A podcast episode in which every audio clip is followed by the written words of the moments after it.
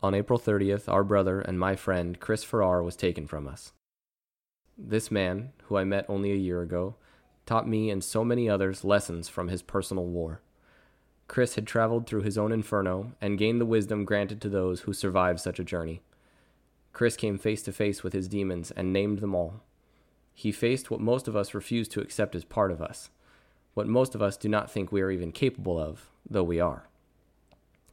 Chris had an incredible perspective on life because of his past, and like Dante, looked up to heaven for his future. Chris did what many, including myself, work, wish, and hope to do. He left this world better than he found it.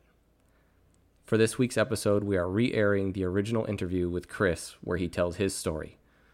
Please enjoy episode 11 Lessons Learned from the Battle Within. Good morning and welcome to the 11th episode of Fight in Progress. Good morning, Ace. How are you? I'm good. How are you doing? Good. Look, we even have an audience here in the Under the Shield studio. Cue audience clapping noises. Absolutely. no, you're He'll add that in. yeah, that would have been funny. Yeah. Uh, anyway, um, anyway, welcome to the show, everybody. Uh, glad to have you here. And Who's this guy? I, I, some some vagrant that I went out and Oh, I thought you invited recruited him. off the I gave him all this equipment. I thought you invited him. Yeah, no, I you know we have to start paying people to come in here. Our guests are also paid people. I just pulled off the street walking down the road and thought they needed something to do. I'm the only one in the room not paid. no, there, there's two of us not being paid. Oh, that's true, too. Yeah, I'm not being paid. Where are you getting all this money? Uh, what money? anyway, no, we have uh, a very experienced police officer with us this morning. Well, it's nice of you to say about me, Susan, but Uh, it's only been a few years. You're the baby police, buddy. you got a lot to learn. Um, but anyway, Chris is with us. Um, for any of you that might have been listening to the Badge Boys podcast, what was that last week? Two weeks ago? Two weeks ago. Um, Chris was on the show as I was a guest host. And he's with us today, and we're honored to have him here, although it's really hard for me to say nice things about him because he can be such a pain in my ass sometimes. At least I'm not sitting on the couch. It's true. Yeah. You've been there plenty of times. So. I permanently rent this. Yes. Yeah. And it won't be long, I'm sure, before he'll be back on there after this podcast. But anyway, um, but we're glad we're glad to have you with us, Chris. Thanks. So, tell us your life story here for everybody in the world to hear. and How long do we have? Um, we'll we'll give you an hour. We got an Okay. hour on this podcast. So, So- you, you're in law enforcement, right? I am. Okay. Uh, coming up on 18 years. Okay. All right. so, so when we talk about, I met Susan in 2012. Was it? it was. So uh, she is. Uh, Careful here, careful. the red him- man stick is within reach, and so, So- are you. See him deliberating. we pay a good good amount of money for her services. yeah, and, let's uh, break that down. as What a- did you figure it out to be? roughly a dollar fifteen a month. Um, so Yes, that is one dollar and fifteen cents a month, people. So when we talk about uh, Susan, um, in her term, the psychological garbage can, uh, I think everybody has garbage in their garbage can. It just depends on how much you have in your garbage can. Mine, Susan and I talked about it after the Badge Boys uh, podcast that we did, and the event in November of 2012, which I spent a little time on filled my garbage can at that time. So a friend of ours had reached out for help. Um, she was having troubles in her marriage, and it was serious troubles that she was having, and and non law enforcement person, right? complete non law enforcement. We had owned a Taekwondo studio, and we taught her boys, and Taekwondo is how how we met this family, and then we got to be good friends.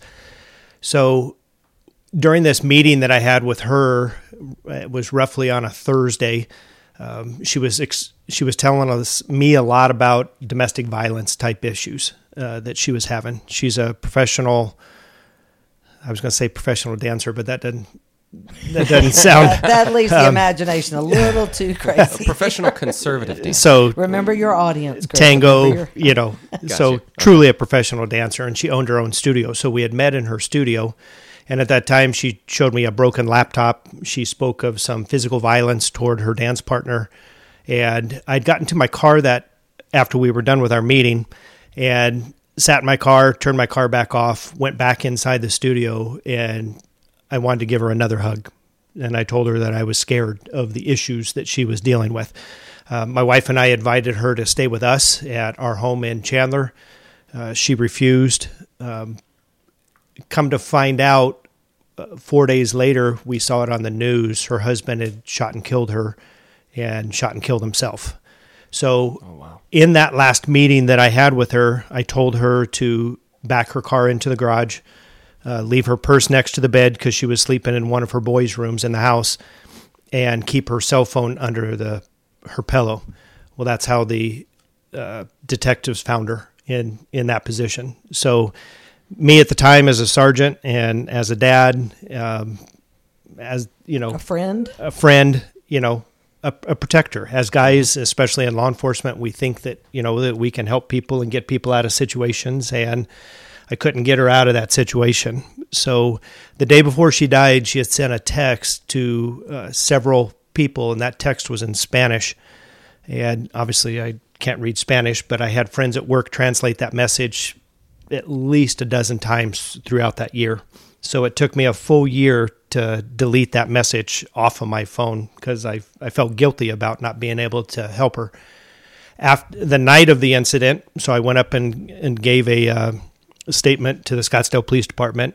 Then I met with the boys after that, and when I refer to boys, they were roughly 21 and 23 at the time, so they were young men. Um, these young men are the most amazing men that you've ever met. You know, doing handstands on Mount Kilimanjaro. You know, they've traveled the world. You know, just unbelievable boys, as I refer to them. And they hugged me in the middle of a street. So I met with them after I gave my statement. And so the boys, I had them in my arms. They were crying. And the youngest one, who was home during the incident, pulled away from me and said, My mom's dead because of me. So the older boy, I asked him, What do you guys need? You know, so obviously, as you know, a man, we like to try to fix everything. And, And some, you're a trained problem solver. So- That's what cops are. um, the oldest one said, My friends don't see the stuff that you see, and I need stuff out of my room. So I told him I would be gladly go in his room. Um, when I went in, his room was, which is where mom was staying that night, which was right next to the other other boy's room. That's the shot. He heard a shot in the middle of the night and got up and was trying to figure out what the noise was. So this room in this enormous house, 4,000 square foot house, whatever that it is, up in Scottsdale. Uh, it was just covered in blood. So these boys have won many awards, Taekwondo awards, their college awards. Uh, one was going for his master's degree, the other one was going for his bachelor's degree. So on this wall, obviously, when so dad took two shots, he took a temple shot to start with, and it didn't kill him. So he took a secondary shot. So the splatter was all over the wall and everywhere in there. So there was another young man that was trying to help out with details, basically. And so they had shut the door to the room and said, We'll deal with that later. So, having been on many scenes like that, I explained to them, You can't just let that sit. So, they had wood floors in the room. Um, I reached out to somebody at our department and got the name of the company that comes out and does some of the cleanup for us. That lady had arrived and had to call somebody else out, a secondary person, to help, and said it's the worst scene that she's been on personally. So they had to cut out part of the wood floor. They had to get rid of the mattress, you know, all this stuff. I spent, you know, I spent just a little time on this on the last podcast that we did, but I wanted to spend a little bit more time today because you say, you know, a, a friend got murdered. There was there was so much more to it, and spending the night in the house all by myself. So I had, was working at, on my house doing con- some construction work during the day. So I'd been up at five a.m.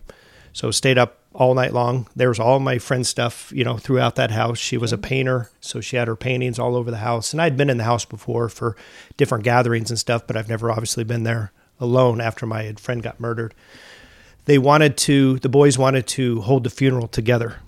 And that was hard for a lot of us, knowing that he took her life. Sure. Yeah. But obviously, the boys, that was their decision, and we held it together. I used the term walked him down the aisle. I know that sounds like a wedding term, but you know, when the boys got there for the funeral, I was part of that. And um, my wife and I had paid for the room cleanup at the time, and you know, so there was a lot of involvement with um, with taking care of that stuff. So you became the primary caregiver Yes. in this whole situation, basically. So there was an uncle that lived in uh, Washington D.C. and a sister of the deceased that lived in Panama. So they couldn't come in for several more days, and then as the boys have all their they they eventually came back into the house. So the younger one wouldn't come into the house immediately, and it took them several days to actually step foot back into the house. Eventually, that's where they started holding their gatherings, and you know people bringing food and you know that kind of stuff. So we met with the uncle outside who was not happy with the thought of having the funeral together because sure. his former brother-in-law killed his sister. Sure. Right. So we're dealing with some adult stuff also Yeah. and trying to arrange, you know, the funeral and you know, there was people there that were already talking about selling the house and just stuff we had to to slow the kids down basically to say you don't necessarily do this stuff right away. So that was in the end of 2012. 2013 was the first time I went into atrial fibrillation. Um, just rapid heartbeat, got to the hospital. I was beating over 160 beats a minute. I'd never been in AFib before, so uh, I didn't know what was going on. And obviously, with dealing with your heart, it kind of freaked me out a little bit. No, Yeah. can't imagine. So, and going through all the tests, eventually getting converted back out, um, I pass, and, and no pun intended, but ace all the the cardiology tests. So the the treadmill test and the, you know all this stuff. They can't find anything wrong. Um, 2014, we had uh, an officer killed roughly in March. And forgive me if I'm getting the dates wrong. We had two killed in October. Yeah, within 24 hours of each other. It was very, very short uh, Yes. time frame. So we were just dealing with the one, and then we get word that the other one was hit and killed by a DUI driver on his motor. And so, as we're going through this stuff in 2014, it's it it wasn't that I knew these three guys and were you know best friends with them, and we worked out together, and it's it just added to my garbage can that was already full from that event.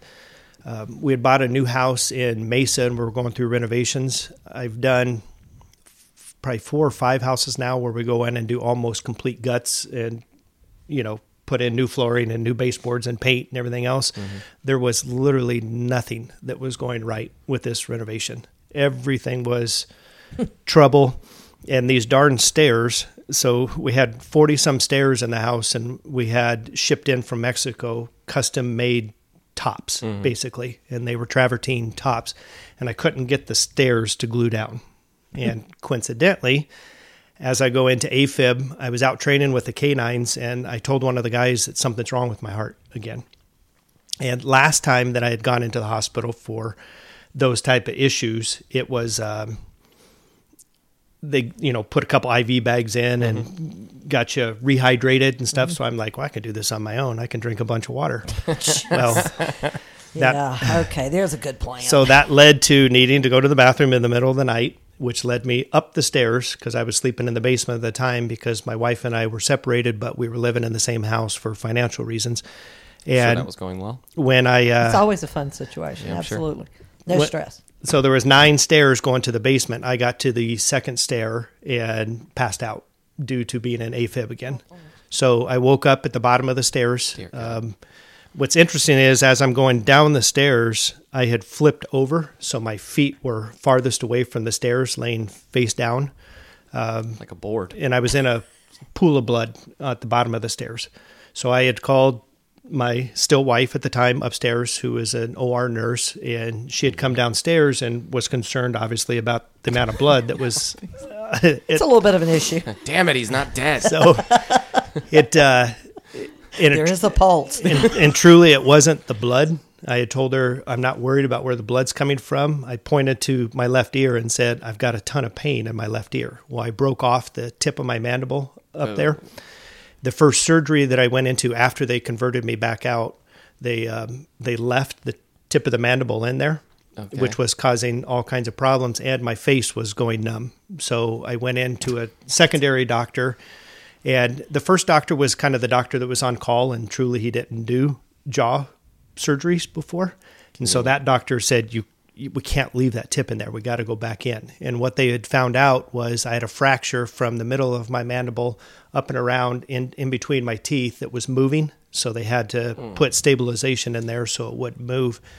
Right before I went into the surgery, I told the doctor, um, my, my tongue is killing me.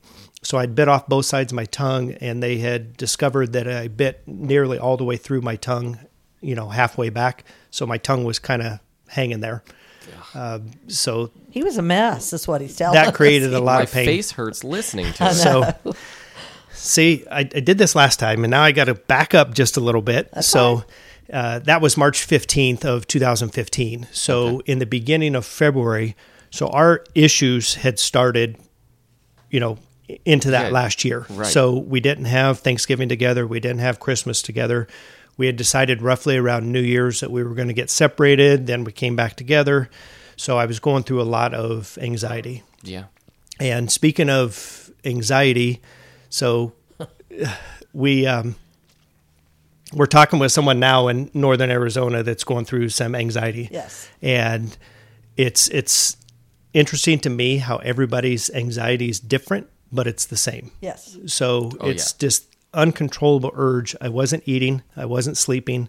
Um, I'd lost 30 plus pounds, and people were commenting at work at how how um, thin my face was, and I just realized I talk with my hands a lot. You do. Yeah, Just- same. just That's a note there. Mine up like this. Yeah. No, So- everything in front of me. So on that day, it was February 1st of 2015. I drove up to 202 and 40th Street and parked my car on the side of the freeway, and I was going to jump in front of a semi to kill myself. Um, I was in tears on the side of the freeway. I was westbound going toward Phoenix and decided that I couldn't do it because I couldn't do it to somebody else. So I didn't want to traumatize that truck driver that ultimately would Right. obviously kill me. So I'd gotten back in my car and I drove down to the 101 just north of Elliott Road. And my thinking on that was it was close to my city, but it wasn't in my city because I didn't want any of the people that I knew responding to the scene. Mm. So I had stopped again north of Elliott Road and was going to do it again. Obviously, I couldn't do it again. I met with somebody that was on duty at the time, and we had basically made the decision that I need to get help without involving basically the department. Sure. So I self admitted for anxiety February 2nd and February 3rd of 2015 and played the game in order to get out. Clearly, I had dealt with a lot of people that were going through similar issues at me. So mm-hmm. I knew what to say, how to act. course You, you know, did. I was on my best behavior and I was out within two days. Yeah. Well, and let me say this. I've said this and I've ticked off many a psychologist, but the reality is is you guys are better psychologists than most of the PhDs I know. Psychology is the study of human behavior. This is how y'all stay alive. There's a difference in understanding psychology from a stay alive perspective and reading it in a book on trying to figure out what's wrong with people. Yeah. So you guys kind of have the inside scoop on all of this. Right. Yeah. Almost like a practical knowledge. You know what to say, what not to say. Yeah. So, not eating, not sleeping. uh, I, I can back up again a little bit. So, I was seeing Susan at the time through Under the well, Shield. sort of. Sort of. He was coming to the office. Let's put it that way. so uh, we had meetings together. We call them meetings. We had Sessions. sessions together, and then we had sessions alone. Uh, my wife and I did at the time. Individual and then Yeah. as a couple. And so there was many times to where I was going through issues and I was driving and I wasn't reaching out to her. Right. So what I tell the guys and gals that are going to her now, if you just listen to what her recommendations are, because I'm always what, Chris? you're always uh, Go ahead. Come on. Yeah, You I don't like to you- say it either. You, you You're can- always come- right. Thank you. Okay, just want to get that out It's okay. there. I'll edit that out. It's fine. yeah. no, you won't. so just getting there's there's a starting point with this anxiety so i'm a pacer so when i go through my anxiety i just have this uneasiness about me and i can't sit still i have to always be busy i was for probably two two and a half years i was sleeping only three hours a night Yeah. and i just couldn't lay down to go to bed i I'm couldn't that made sleep it better. and Of course. it, it was terrible. So as we start to get me back in order and getting on the supplements. So I've heard your podcast before, Ace, and I know that you're taking the same supplements Yep. that I are, and they're very specific supplements. We've had somebody ask recently, "Oh, can I take this brand?" and it's different, and there's uh, the the regimen that she puts you on is for a reason. Yeah. and they Yeah, we can't attest to other brands. It's not Nope. to say that there aren't other brands out there that are good, and and it's not that we get kickbacks. We should talk about getting paid. You and I could get paid if these companies. I've pay emailed us, everyone. but- they don't want to talk to me. But the reality is, is that we can only attest to the brands that we have tried, the ones we have checked into the ingredients, and that's Right. why. Yeah. And now having having been five years past this, and some some of it at the beginning of it, almost eight years past it, I can see when I'm having issues. Mm-hmm. Recently, I went through some issues because my daughter and my granddaughter they moved back to Utah, and so my son-in-law flew down here and then drove them back. Well, there was a snowstorm at the time. So I'm talking to her at the time, and in between Flagstaff and Page, obviously you lose service. So I was tracking where they were and everything else, and I was dealing with some anxiety. Obviously, Right. My granddaughter and my daughter, Yeah. love of my life, you know, You notice And the so- order of that: the granddaughter and then the daughter. absolutely. Yeah, the youngest and cutest one gets all the love. Absolutely. I'm completely on board. I just want to make sure his daughter notes that Yeah. also when she listens to this. So, what this was leading to, obviously, I was dealing with a bunch of issues with my jaw. So, I had uh, plates screwed into my upper and lower jaw. They didn't wire me shut; they rubber banded me shut, which Yeah, it was a fun time. They truly should have wired me shut because I wouldn't wear the rubber bands. It was very difficult to eat, and so obviously I lost more weight. Um, This led to uh, February twenty first. That weekend, my wife moved out of the house, so we had a big house in Mesa, and it was almost empty. You can take whatever you want, and so I picked up my youngest daughter and had her for the day. Um, and then after I dropped her off at her mom's house, then I decided to make the decision to go buy a bottle of birthday cake vodka and He's go. such a sissy. He can't he can't drink scotch or anything like that. Got to be birthday cake vodka because he's not a drinker, and that is significant in this story. Right. that he's not a drinker. so, you know, I do have a beer occasionally, you know, but I, I rarely get to the point of where I can't drive. How about that? Mm-hmm. And so, coincidentally, from her office here, it was literally half mile away. Oh, It- yeah. The parking lot It's where I grocery shop every day. that I decided to park in and consume the bottle of vodka. So I'm still I assume with nefarious purpose. yes. Okay. So I had brought my uh, my go bag with me, and I had my car nine millimeter with me, and I was going to shoot myself. Was the plan, Gotcha. but I couldn't. My thinking was I couldn't shoot myself without being intoxicated and completely over the top. which is usually the case. and so that was my plan. Um, it didn't work out. Uh, I'd gotten on the phone with my ex-wife, and that led to I don't remember how, but somehow getting on the phone with one of my fellow coworkers, who's my best friend today. She contacted him. Is that how it worked? Yes. Yeah. Okay. You called her. She called him. And then he got on the phone with me. Yes. Okay. So I remember this is about the last thing I remember. I remember uh, telling him that I'm going to do it. And I was bawling my eyes out. And he replied back, No, you're not. I'm two miles away. I'll be there in a minute. So I'm looking for my gun. And it wasn't in my go bag where it usually is. So in my little Toyota Corolla, I'm literally searching everywhere.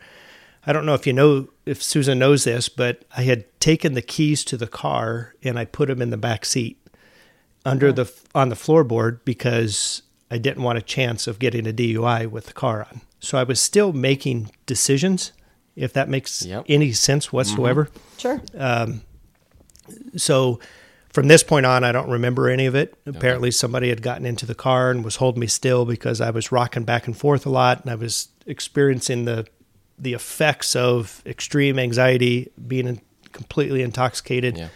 and uh, that officer that had got on scene found the gun on my lap. So literally, as I'm looking around the car, it was Right there. right in my lap within reach. So And we call those God things that Under the Shield. Yeah. It So- was a God thing. Absolutely. So I found out later on that they had come to my house and they had removed all the guns from my house. Yeah. So I don't know if my wife at the time says, "Here, take them," or uh, Yeah. I, I I don't believe know. she did. I think I don't know what led to them wouldn't taking all my doubt it. guns. To include some of my grandpa's old guns who are Oh. in non-working order. You know, so And let me interject this at this. And, and this is what bothers me when when it's all about take their guns, take their guns. Well, if you remember, his first choice Mm-hmm. was to jump off a bridge in front of a semi. Um, uh, you know, it, that's always an option. We can take their guns all day long. That's a tool of your trade. We don't take a fireman's axe if they're suicidal. Right. People are looking at the wrong things when they're looking at suicide in law enforcement. We've talked about this. I think it's just because it's convenient. Well, I think everybody thinks it's the it's the gun's fault because there are experts out there who are saying that it's because of the firearm that suicide rates are so high. Yeah. But again, his first choice when he first thought about this in a sober state was to jump in front of a semi truck. Yeah. He could have driven into uh, piling on an interstate. He could have overdosed. Yeah, I don't know that the difficulty with suicide has anything to do with what tool am I going to use. It I think it, I think it has entirely to do. And again, not a psychologist for any of you listening, getting angry at me right now, but it it doesn't seem to me to be anything related to the tool. It has to be. It's a psychological barrier that you're overcoming. You will find a way to do it if you want to do it. Yeah, it's like So- I want to do this. It's just I'm trying to talk myself out of all the reasons not to. Right. Yeah. so Susan's talked about it for years. For some reason, I just have her voice in my head. You know, You Oh, you all too. the time. You lucky thing. You too. And so even before that, I was going through how I could die on duty. Mm-hmm. So being on a traffic stop and step too far into traffic, and we've talked about this a lot. Yep. Um, I think this is extremely common. just Yes. like Jason Schechterly said two weeks ago, that's the what they come up with 144 suicides. 100 and, I've forgotten what the total count is now, but yes, it's And- up over 140. Jeez. and I think Susan made the comment on that day. Those are the ones we know of. You Right, know, right, so how many single vehicle accidents that you know in the snow are purposeful, non-purposeful? Mm-hmm. You know, so so as I spend eight days in a um, one of our we'll call it local hospitals, uh, very very difficult for a person that lives a very regimented life in order to be told what to do. I mean, told when to eat, told when to sleep, told It's like a psych hospital, right? it is a psych hospital, Okay. yeah. And dealing with the people that are in there. And I had I was had made friends with some of the workers there, so they would allow me to do some things that they wouldn't allow others to do. I wanted to write, so they had given me a pencil to write with. Everybody else couldn't have a pencil. Why I was in there, um, I had spoken to my wife, and she over the telephone had informed me that she had hired an attorney for the divorce. Good So while I'm dealing with all this, I am learning all this Why stuff. would- Two guys from the department had met me there in the hospital and they had talked about a medical retirement. So my two daughters, my which is my oldest and youngest uh, siblings, I have a son in the middle. They had visited me in there also, Mm-hmm. which you know how em- embarrassing for Yeah. dad who For sure. you know takes care of them type of thing just to be out of sorts. Right. Well, you're you know? vulnerable. It feels weak. It feels weak It- for sure. very weak and wasn't the right place to be making decisions on whether or not I was going to medically retire or not. This, um, soon as I got out of the hospital, I think it was eight days. Um, she said in the last podcast that I had asked to come to her office. That wasn't exactly how it went. I was told to come to her office. Now, Yeah. wait a minute. I think you did call and say, hey, is it okay? Yeah. Well, obviously, I wanted to fit in with all the appointments that you have, but I had an officer pick I me up at the, hospital. for you. and drove me to get my car, which they had parked at the station. And then I drove straight to her office, which was at Alma School in Southern. There was a southern facing window. I stood at that window and bawled my eyes out. I remember her asking me why I was crying, mm-hmm. and I told her I was scared. You know, I had, when your life is completely out of order, and then they put it in order for eight days, and now you're going to where you're out on your own, and it's like, okay, now I don't think I can hold it all together. because I'm not working. I spent roughly so I broke my jaw in February. I'm sorry, in March. So I was roughly off the road since March, and I spent all the way until December 28th in order to get back on the road. That's an eternity. So Yes. roughly nine months. And this is a guy that I love going to work. I love staying busy at work, and now I have nothing to do. Guys uh, describe it as a vacation. It certainly wasn't a vacation. No. I had I had bought one of those passes at the local car wash, and I literally washed my car every single day. Oh my gosh. Just I to stay busy. Check my mail sometimes twice a day. It's a PO box, and I know it only delivers once a day, but literally to stay busy. He can't sit still is the point. I get, yeah, I get that. I'm, well, I mean, I'm, I'm the same way. Yeah. You talk about tendencies that we all share as law enforcement. I mean, I'm, I'm hearing a lot of similarities. Like that amount of time, was that nine months? Nine months. It, like I've taken a one month training before. Like it was two, tr- it was two two week trainings, but I was off the road for a month.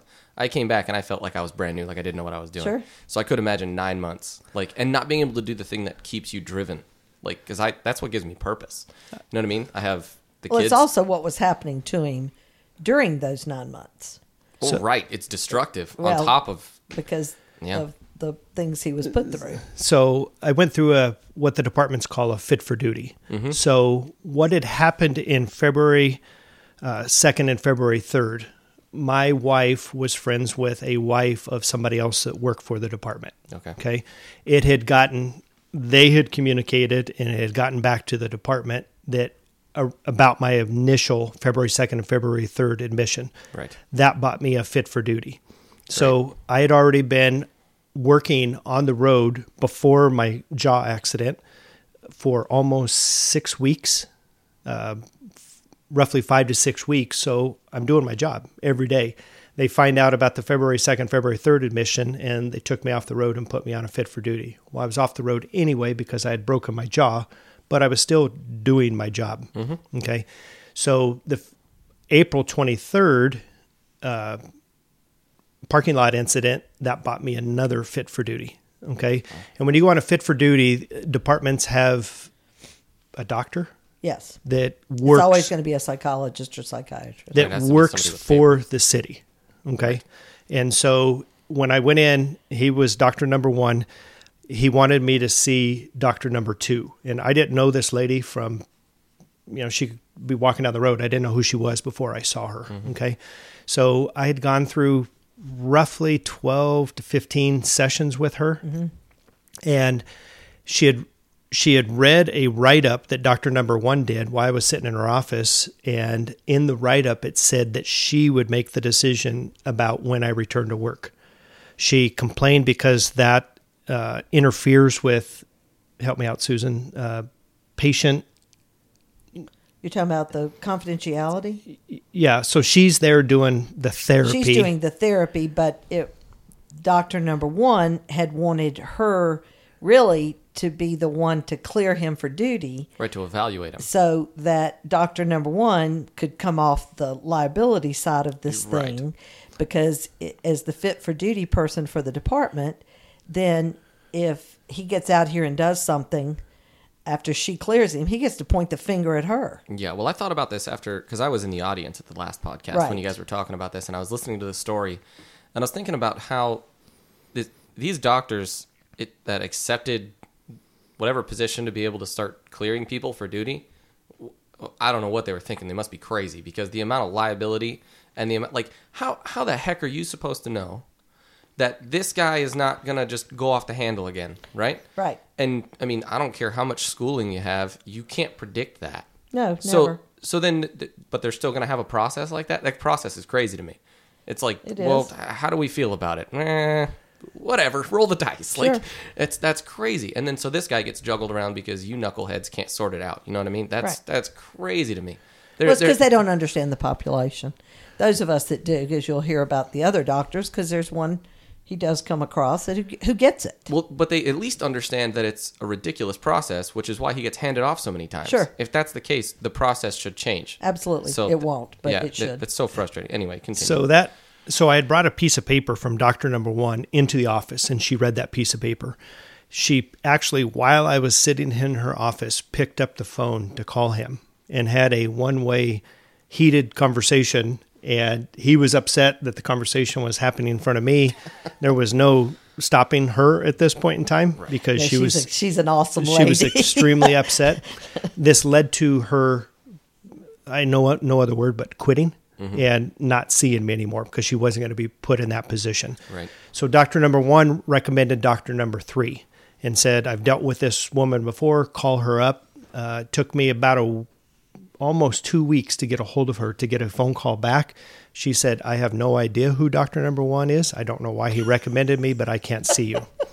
Dear God. The city came back with because Doctor number one. we need to. We need to. We need to find this dude. We know where he is. Yeah. I, I want to check the stamp on his diploma because this dude doesn't sound like a doctor. so what I'm trying to get through to the city is they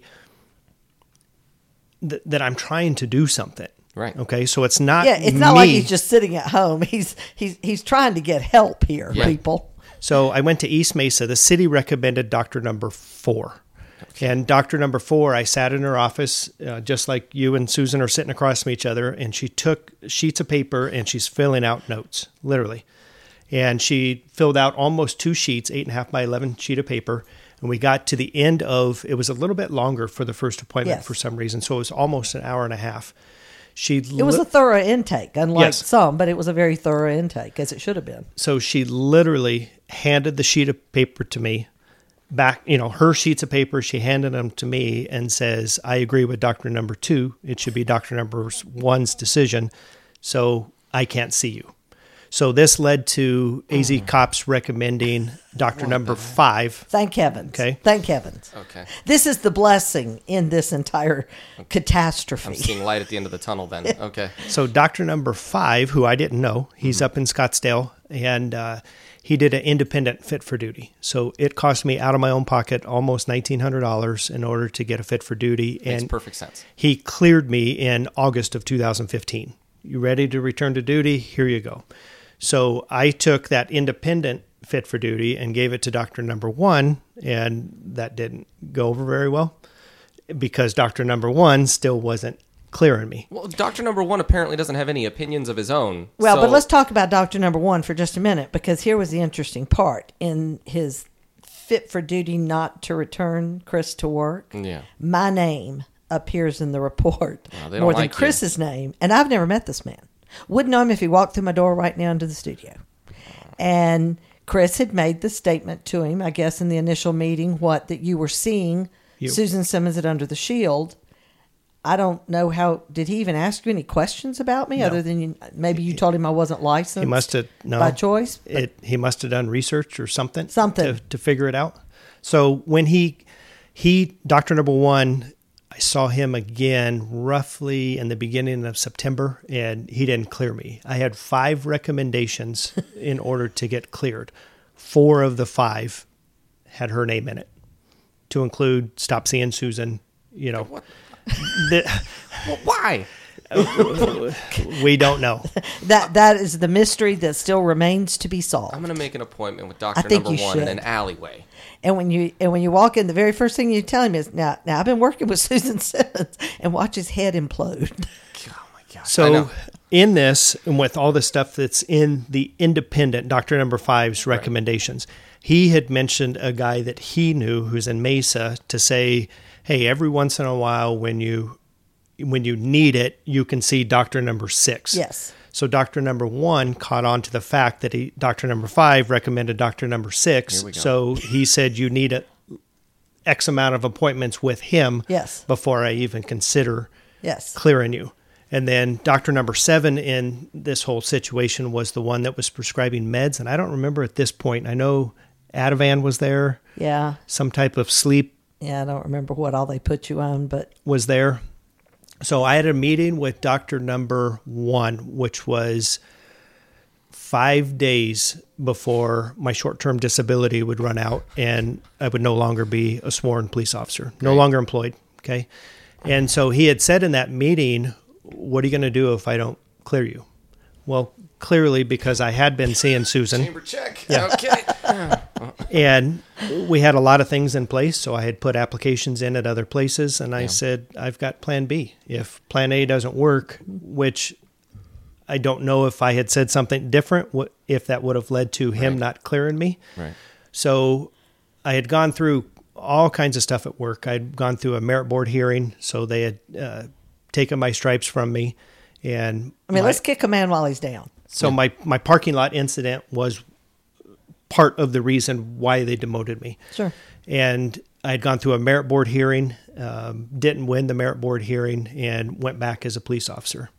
So I didn't immediately go back to the road. I went into the property section for a little bit. Um, I don't know. The what- land of banishment. I, I don't know what we were waiting for. We just had a guy retire from property. He'd been there for like 37 years. Bless his And I had no idea he was sworn. Bless that dude his carried a heart.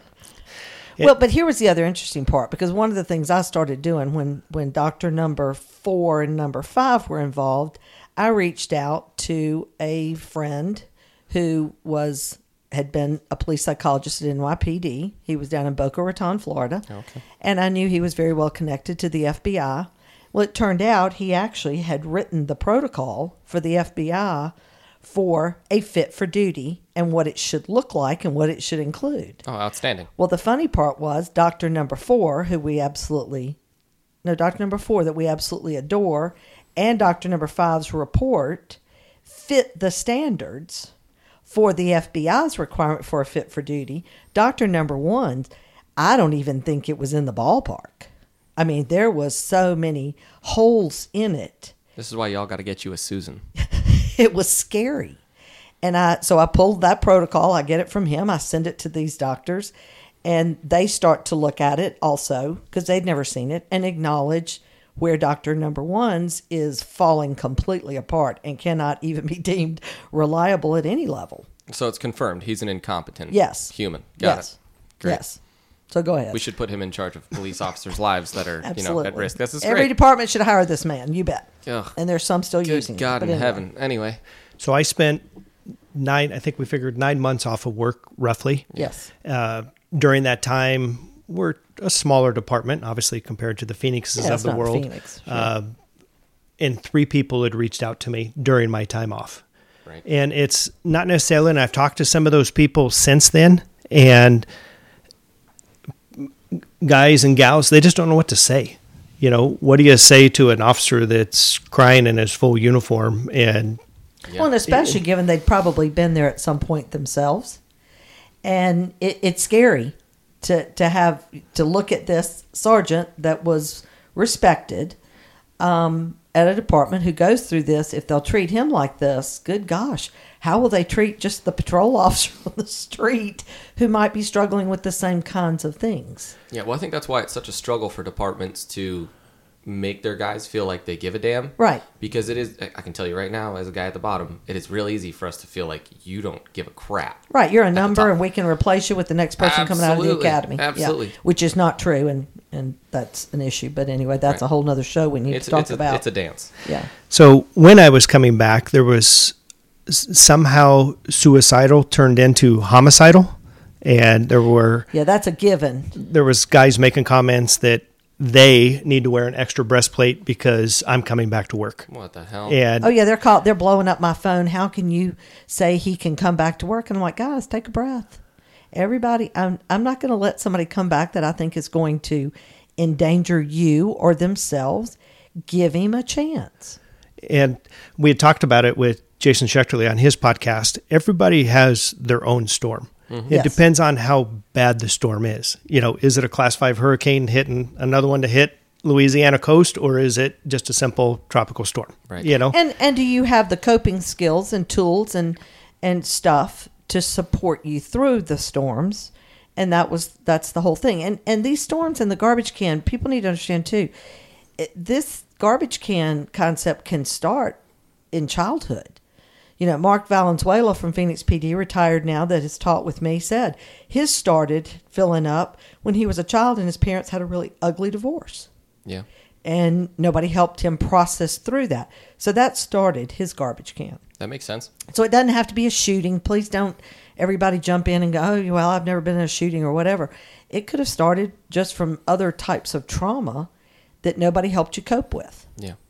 and truly, I I don't regret anything that I went through. Um, I, I know that won't make sense to some of the people listening, but I everything that you go through in life. I'm a Christian man, and we go through trials in life, and there's good that comes from every bad. If if you allow yourself to think that way, Yeah. and what it has led to is other men and women coming to me to seek out, you know, Yes. what do I do? I, I'm lost, yeah. type of thing. And it's it's interesting sitting back, having been through it before, knowing what it's like when you're in someone's house and they're nonstop pacing, the uncontrollable crying, the not eating, the losing weight, the not sleeping. You know, I've experienced it all. And now that my garbage can is so empty, when something comes up, like my daughter and granddaughter moving to Utah and driving in a snowstorm, I'm more equipped because I've mm-hmm. Have Susan in my head. You know, Yeah.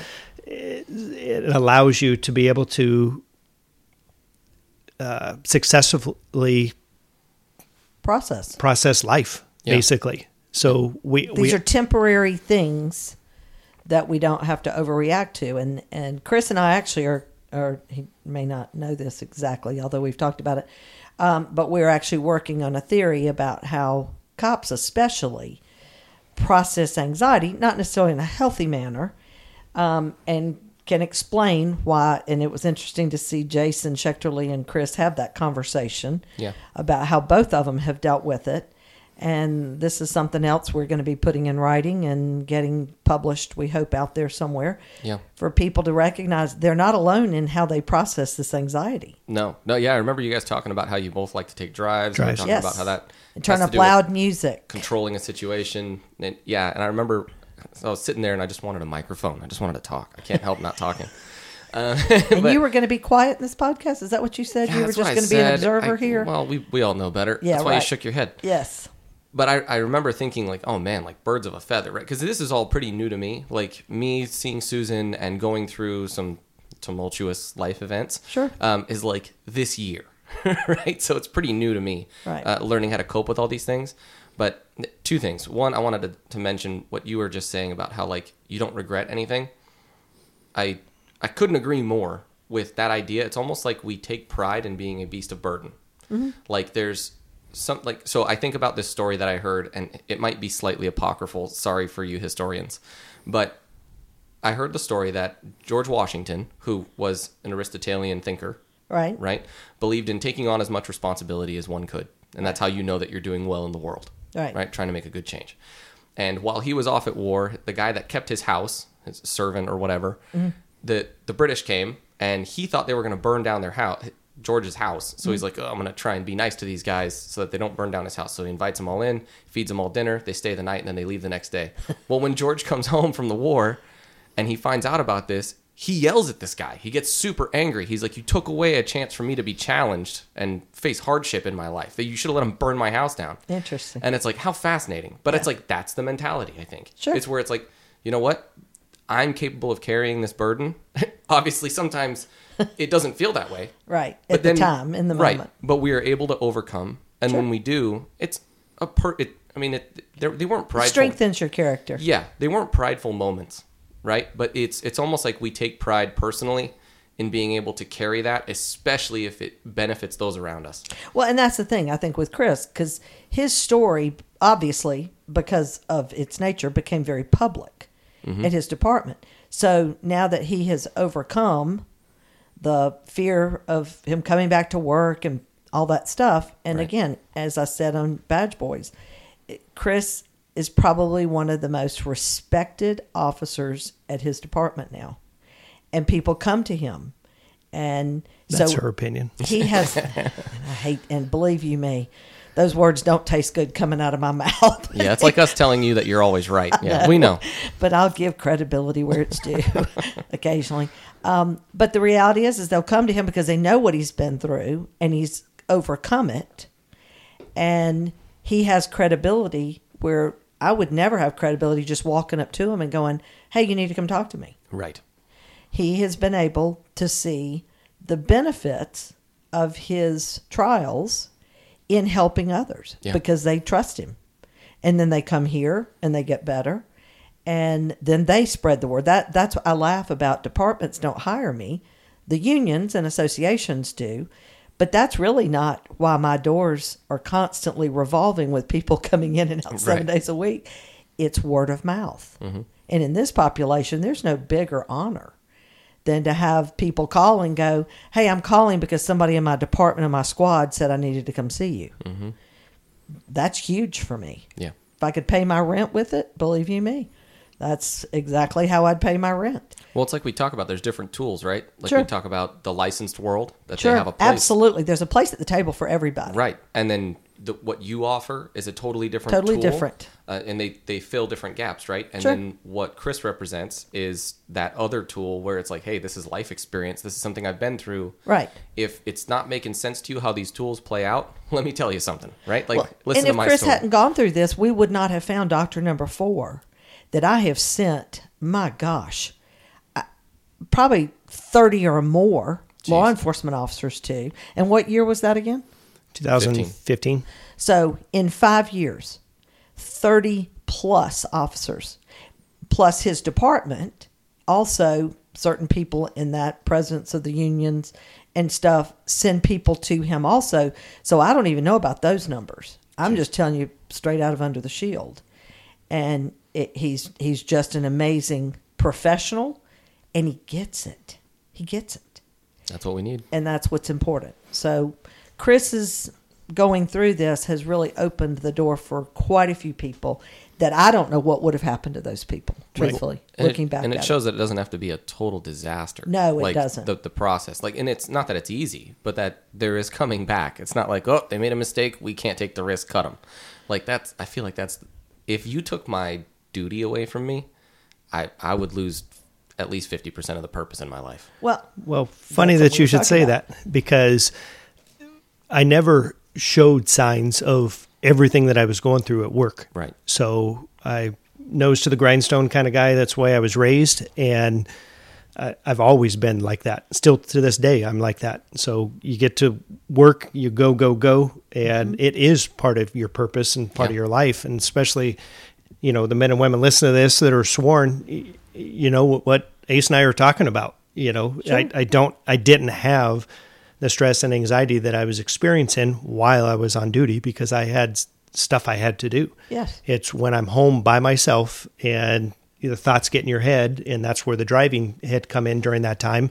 You know, turn the stereo up. And if you think about it, when you get into a car and you're not homicidal, you're just, Yeah, right. you know, suicidal ideations, but you're not going to crash your car. You're mm. not going to run into somebody. You're not going to speed to get pulled over or go too slow. So you're obviously going through all this stuff that You're in while, char- in control while you're of. driving, mm-hmm.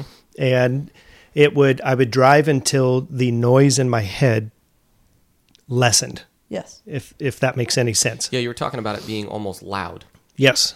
The, the the stress and anxiety, it's when you can't shut off the self-talk. right. That's that's what I dealt with so much. My Yeah. my kids thank me for them experiencing it a little bit and my mom dealt with it a little bit in her Yeah. life and so one of the things when going through this and having the men and women come to me, I've seen grown men and women bawling their eyes out in uniform Yeah. and it's they're going through whatever that they're going through and i want susan to talk about it a little bit does does an issue i mean you have two people that have sat on your couch here in the room now are there levels of issues that you deal with to where you look at some of them and be like well that's easy to fix or Sure. Well, and again, our philosophy is the brain controls the body. How the body feels impacts what the brain thinks. So we always start from the physiological standpoint, like our episodes last week here Right. at Fight in Progress. And we talked about the vitamins, the minerals, and sleep. Because when I can get you physiologically in balance and feeling better, Narrows it down. then the thoughts and the all of that other stuff can can then be dealt with. And that was a lot of the issue for you obviously with the sleep issues. And you had to get to a really bad place before you'd start listening to me. Because you know the first however many visits you were coming you you were yesing me and playing the game playing the game. and I told you, I remember telling you one time, I don't know if you remember this, we were in the conference room where my old office was in Mesa, and you literally were stretched out on the table, the conference room table, I'm looking at fine. me. I'm Yeah. fine. And I told him, I said, I can sit here and listen to the stories all day long, but eventually we're going to get around to what the problem is. Yep. You decide. Yeah. And let's talk a little bit too. If I know you and I have talked talked about it, but you know, there's men and women out there that say, you know, Susan and Under the Shield isn't licensed, and Mm-hmm. where does the confidentiality, you know, Yeah, that's a bunch of play in? I can tell you, Doctor Number One was not happy at all that she had no notes. So I'd been seeing her for years, and she's like, "I don't have anything to give you." Nope. you know i could come up i think we had talked about you know i could come up with a sheet of paper Maybe. s- you know but there's no specifics she remembers everything trust me Right. Well, I but well, I remember what I need to remember when I it is. I conveniently forget the stuff I don't need to remember. Plus, so I'm getting with older. the stress coaches and yourself talk about the the confidentiality yeah, there's this there's this concept out there that because we're not licensed, we're not bound by confidentiality. Right. And I said, well, we kind of taken that out of play because if it isn't written down, again, and the number of people I see in a seven day period or uh, with trainings, people come up on breaks and are talking to me. I've been doing this 28 years and I'm over 60, which pains me greatly to say that. Um, I don't I don't retain the information because I don't need to because our philosophy is we deal with what walks through the door. Yeah. You walk through the door today with sleep issues. You walk through the door next week with family issues. We deal with what you come in with. And so, this whole concept that there's no confidentiality, we do it based on anonymity and no notes. Now, with Chris's department, his union actually contracts with me. That's a whole dollar nineteen a month, whatever, uh, per person. Yeah, boy. Um, but the the what they did because I was a litigation paralegal prior, the lawyer for that union agreed to make me part of the legal team. So anything that is said to me, especially after a critical incident shooting or anything along those lines, um, then falls under the attorney-client privilege Right. Then you are covered. because I'm part of that. Right. So it, you know, if you really want to play with words and how this works, um, but you guys know, if I'd ever breached confidentiality in 28 years, would I still be sitting here today? No, and here's here's the thing that, that this is my biggest argument to guys that have asked me this because I have literally handed you my whole department. Yes, because we're, all, we're all screwed up. Yes. Um, but it's like when they when they ask about that kind of thing, like, oh, is this going to get back to this or any? It's like, what motivation does she have? Like, you're sitting on like you just show up on a Tuesday at two o'clock, and she's like, yeah, let's talk for four hours. Sure. What motivation does she have to want to give away your information? It benefits her nothing. No. So it's I, I and that's any of the stress coaches. There's like if you were to call me, I'm not a stress coach yet, but I will be. Yeah, and Chris Um, will be too, and, but- and Chris is already dealing with Yeah, people. you keep making promises, but I, I, COVID, baby, COVID. deliver. Yeah, that's what everybody says. Uh, it should be gone any day now. Any day now. yeah, that's true, right? He won. Anyway, um, it's it just does it doesn't make sense if you play it out. There's there's no reason for any of us to want to give your information back. We're one of you guys. Like Right. we, like we're all the only reason we do this is because we're on your side. Now, if a department called and offered me a million dollars, which is never going to happen, but anyway, um, but again, sell you it's- up real quick. It's the ministry here. We're a five hundred one c three. You know, we we're not making a a lot of money. A lot of people we see we see for free. Mm-hmm. Um, you know, they donate. They'll make a donation to Under the Shield. Mm-hmm. Um, I don't charge anybody walking through this door. You know, again, the unions are paying thirty five dollars per member per year, not per month, per year. Jeez. So it's never been about money. I do have to pay my rent and car note and a few things like that, a few bills like that. But as I laugh and tell the Phoenix guys, I go, y'all just find the safest overpass for me to live under. And during the summer, bring me some water every now and then. and We'll be good. But it's not about money. It never has been. if if departments could figure out that they would have a more productive staff Healthier. healthier staff Yeah. just by doing the trainings Yes. you know and i know for a fact we're dealing with one right now that was in a training Uh, over a year ago, over a year ago and remembers the training and is now Reached out. reaching out for help Jeez. you know And here's the thing too. What I want supervisors, if there's anybody in here on here listening that's a sergeant or some department so I have corporals and above, but here's the deal. How many times does something like Chris's story happen in a department and the person either successfully kills themselves mm-hmm. or quits or gets fired and everybody in the department walks around going, "Yeah, man, saw that coming." Really? Like every time. You saw that coming and nobody did anything. I mean, even Chris's situation. Supervisors, chiefs sat around and talked about what did we miss? Yeah. Why don't you call somebody outside the department who might be able to educate you Yeah. about what you missed? Mm-hmm. Because if you missed it, it means you're not qualified to decide what you missed. Yeah. I Pretty mean- simple concept. I mean, it's and look. I'm not. I'm not tooting my own horn. It's just I talk about this stuff with like my wife and my kids and people that are outside of it. Sure. To to a degree, right? My wife isn't exactly outside of it. Right. She, she's She's- she's intimately involved. involved. Yes. But it's it, anybody who's thinking about becoming an officer, or if you're brand new, if they haven't explained it to you, you sign up for a fight every day that Yes. you're not expecting, and that you have a bunch of rules to play by, and everyone else doesn't have rules you you get a bunch of tools but you don't get to use them until everybody gives you a reason to use them Right. you you are completely at a disadvantage and you sign up for that disadvantage because it's the honorable thing to do Sure. that, that's it man i don't care how much your department pays i think mine pays the most in this state Yes. that does not change the level of stress and difficulty that the job brings that is that, that is just a diff, that is a completely separate thing Sure. there are so many officers that i know uh, me being one of them regardless of my department that I'm with and I get paid decently. But so many officers like I don't do this for money. My family's like starving Nobody to death. does. If they did, Right. they don't stay in it very long. Right? Yeah, they'll leave and Somebody go, lied. They'll leave and go do mortgages. Sure. But it's it. This is this is hard, man. This Yes. this job is hard. We don't get all the training that we need, and it's and it's impossible to give us everything that we could possibly need. Right. I get that. We we need to think about our guys other than just liability. We Sure. need we need to care about their well being because all of that matters. All listen to Jocko for God's sake, leaders.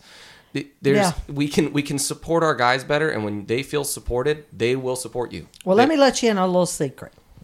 I was teaching Border Patrol many years ago. And again, I call this a God thing because my brain is having a conversation of where are you going with this, Susan, as words are coming out of my mouth. and ultimately, what it came down to was that y'all are issued firearms in the academy. You're taught how to clean and maintain those firearms. And when I asked all these Border Patrol agents why did they teach you that, and one of them kind of got a smart ass attitude, and he goes, "Because if they don't teach us to do that, it could malfunction or misfire." And I said, "You're right." And I said, "But if I take the gun and I sit it on the desk for the next eight hours, what's it going to do?" And he goes, "Nothing." And I said, "What's going to determine if the gun's used properly or not?" And he said, "The person that picks it up." I says, let me get this straight. We spend a lot of time in academies teaching you and in service how to clean and maintain your equipment, but we don't teach the person behind the vehicle, the taser, the baton, the gun, how to clean and maintain themselves. Makes perfect sense to me. Absolutely. Yeah. And that is the problem. We focus on things because it's the way we've always done this. Favorite line in law enforcement. worst line. Absolutely, and they've been saying it for a hundred years. And we forget we've got human beings doing this job. Y'all are not robots. You're not exempt from pain and suffering. You're not exempt from the psychological garbage can. And if anybody out there is listening from the licensed mental health side, let me let me give you a little hint here. Um, licensed mental health will say to me, I am negligent in letting officers who are considering suicide leave my office with their gun. and I go, you want me to back up a U-Haul to his house and all of his guns out? I don't think so. I, that that would be an interesting conversation. But the point is, you're dealing, and they'll say to me, but Susan, his life is more important than his job. Now, cognitively on paper, agree with you 100%. But here's the problem. You guys, by your nature, not by your training, Yeah. by your nature, put your lives on the line every day for people you don't even know. You don't stop and think before you enter a house or stop a vehicle. Gosh, this could be my last day. Look at the uh, warriors and first responders of 9 11 Yeah. those guys and gals going in and out of those buildings not i guarantee you, not one of them stopped and went dang if i go back in there i could die so we're dealing with a population who puts their lives aside to do their job now you're talking about take their job Well, you and I have talked about this exact topic, and it it, it kind of gets my blood going because it's I I understand the nobility in wanting to save one's life. sure absolutely I, I understand that. That's why. That's why. That's part of why we do what we do. Uh, That- right. and that's part of why i do what i do i just do it differently I understand the nobility in that, but to say that their life is more important, it is not. It, look, I I get it as the doctor. It, you're you're hyper focused, right? Like as a drug guy, when I pull anyone over, I'm thinking, "Where's the meth?" Sure. When I'm when you're a doctor and I come into your office, you're thinking, "How do I save his life?" I get it, but big picture, th- that is clearly not the most important thing to me. Right. I willingly put that thing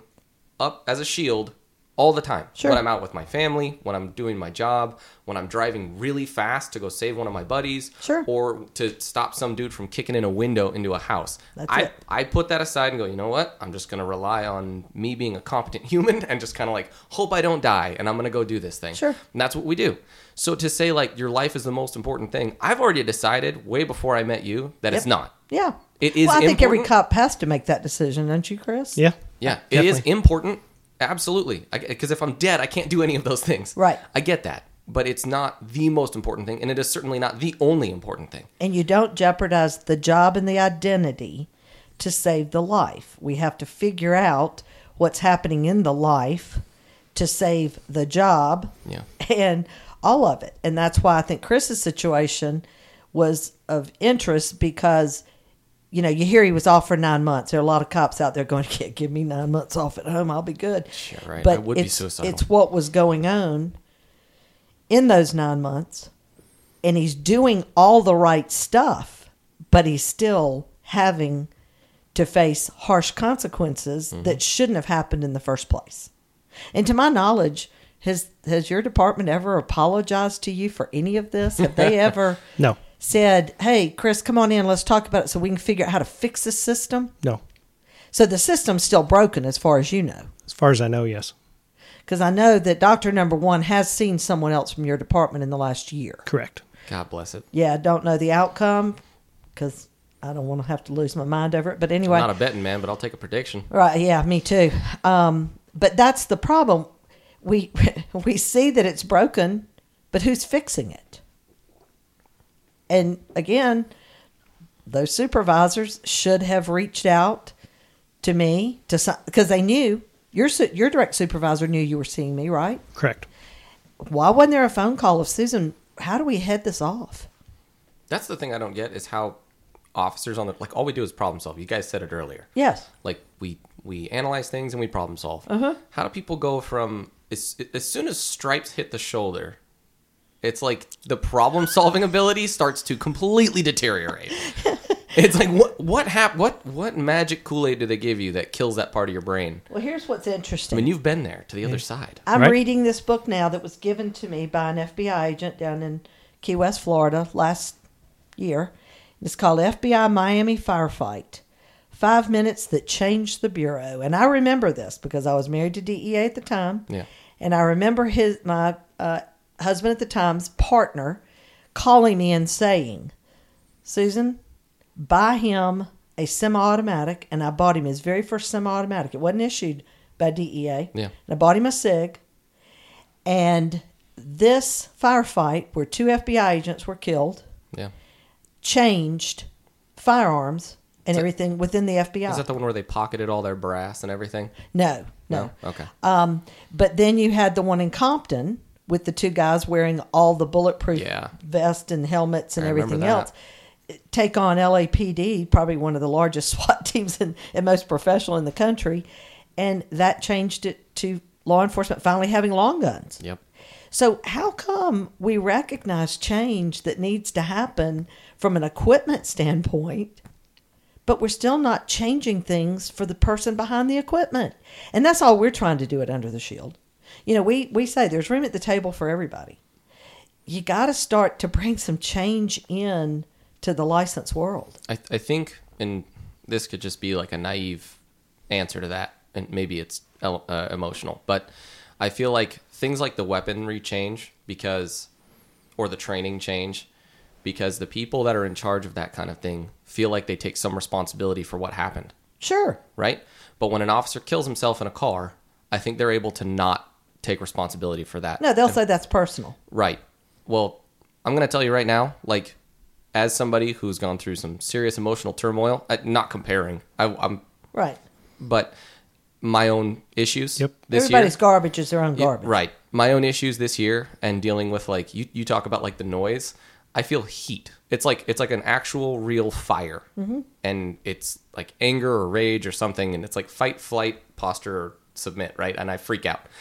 But having gone through that, I can tell you right now, leaders at my department, I'm not trying to blame you. I'm not blaming you, but I'm saying you bear responsibility for your men. Sure.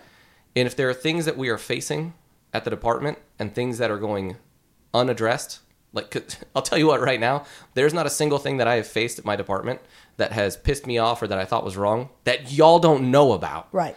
I say everything, which is why I'm still a patrol officer. Well, how many people though have even asked your department to bring me in for training, and Uh, it's still being ignored? I think three or four For And- years. Yeah, and it's you. You guys, you, you bear responsibility. It, if you take a position of leadership over men and women, it is your responsibility. If you don't agree with that, get out. Get out of the way. Let somebody who wants to bear that burden be there. It is not a bigger paycheck.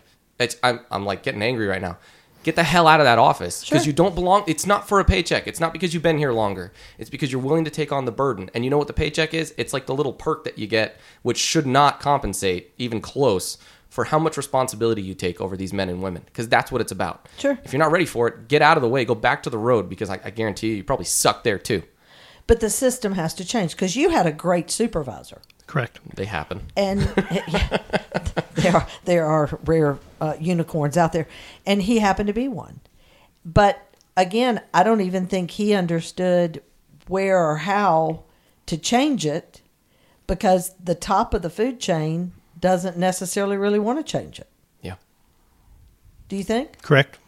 And you know, my question to you too is because this is something we didn't talk about in, on the Badge Boys.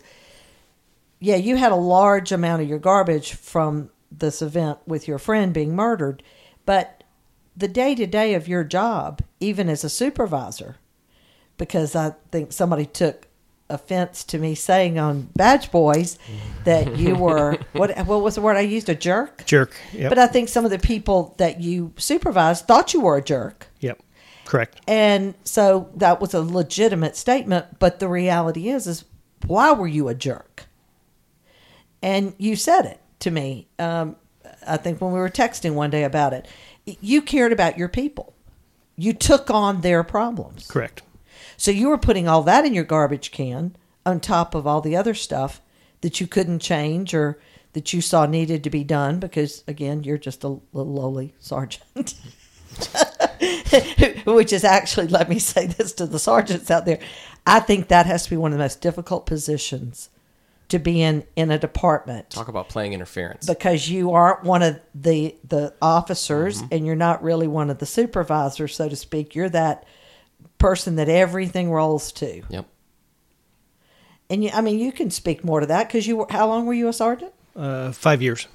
And they've been begging you to test again, to which I threaten you within an inch of your life, as well as your other friend who came out uh, for you. That if you do, we will you will go missing.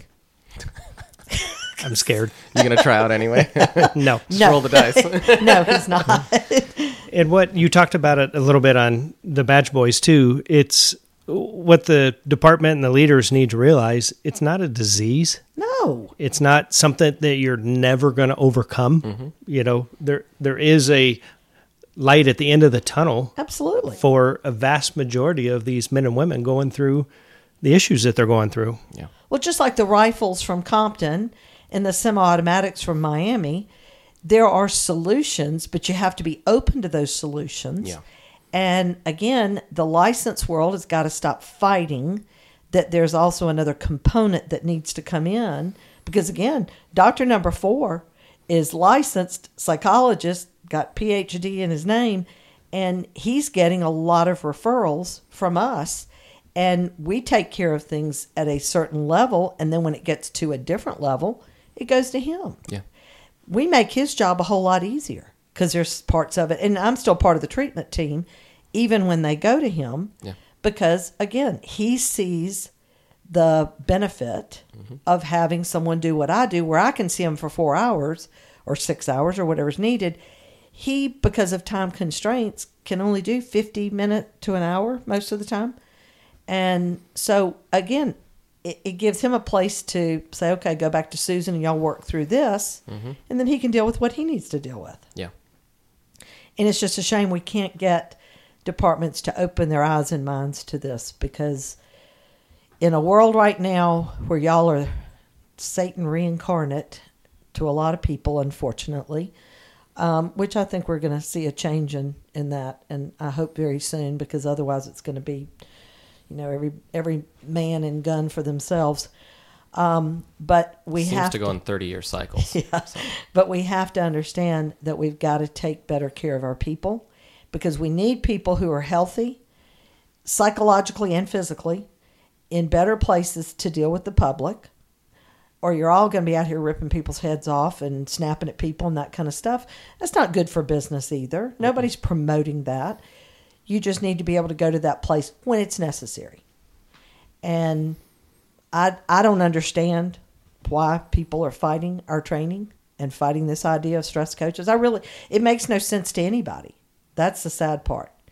But for supervisors out there, we have a supervisor training that gives you the tools to head these things off by seeing symptoms in people that you can head it off early before it becomes an issue and you have to discipline and or terminate. I mean, I would think your goal would be not to have to discipline or terminate people You'd think. you'd think. Um, let us give you that tool. Then we have the training for families because the families are the first line of defense. They're the ones. eh, Chris's now ex wife, she saw all the early warning signs. I think she probably made the bigger push for y'all to come to me, didn't she? She, yes, at the time. you know, the families are seeing the deterioration of people's personalities and attitudes and addictions and sleep and all that stuff. They don't know who to call because if they call the wrong person, look out. Yeah. And fortunately for Chris, um, I don't know why she didn't call me that night, but thank heaven she called who she did. Right. And because I'm not sure you would have at that stage really listened to me, but I, I know you would have listened to him. Yeah, I don't know if you could. I'd have had to beat you. I, that's You're- all there is to You're it. at what? A 2 3? or Two what? three two. Yeah, jeez. Yeah, no, see, I'd have just had to beat him, but, and I'm not beyond it. Um, but this I know. person is a lot more patient and all those things, and he's a really great guy. They're good qualities. You should look into them. May, maybe as I get older, but somehow I kind of doubt it. Um, but anyway, so as we wrap this up, is there anything else, Chris, you want to contribute to this? No, I think we covered all of it. Well, and you know, all we can say is to anybody listening, if you need help, if you're family of law enforcement or first responder or military, please, please call us at 855 889 2348. Ace, you put this stuff up on our page and everything. All Yep. the numbers are there. It's there at Under the Shield Foundation. Um, you can email me. Uh, you can reach out to any of us. You want to talk to Chris? I'm happy to put you on the phone with him. He's already talking with one of our people from up north now, and uh, we're here to help.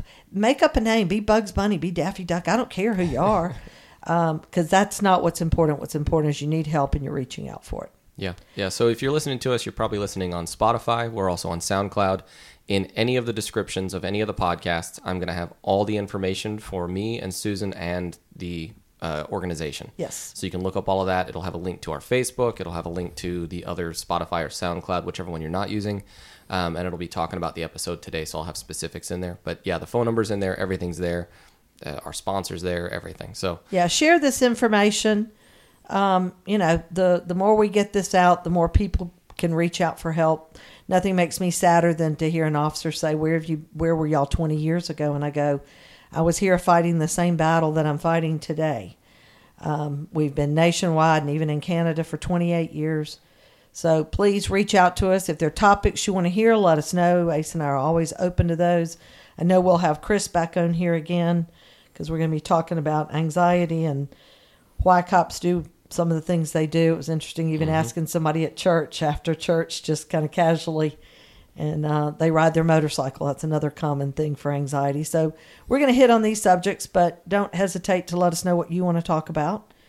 And uh, we appreciate your being here with us and hope you'll be back next week. Um, not even going to be able to give you a teaser about what next week is because Ace and I hadn't decided. and we don't know what we're doing. yeah, we wing this thing. But mm-hmm. anyway, but God bless you and your families. And let me say thank you for all the sacrifices all of you make out there because lived it, did it. And I don't think you hear that enough. Chris, thank you. We can't thank you enough for being here. Yeah. Thanks, man. That's And good. we'll have you back. Yep. We love y'all. Thanks for showing up. We'll see you next time.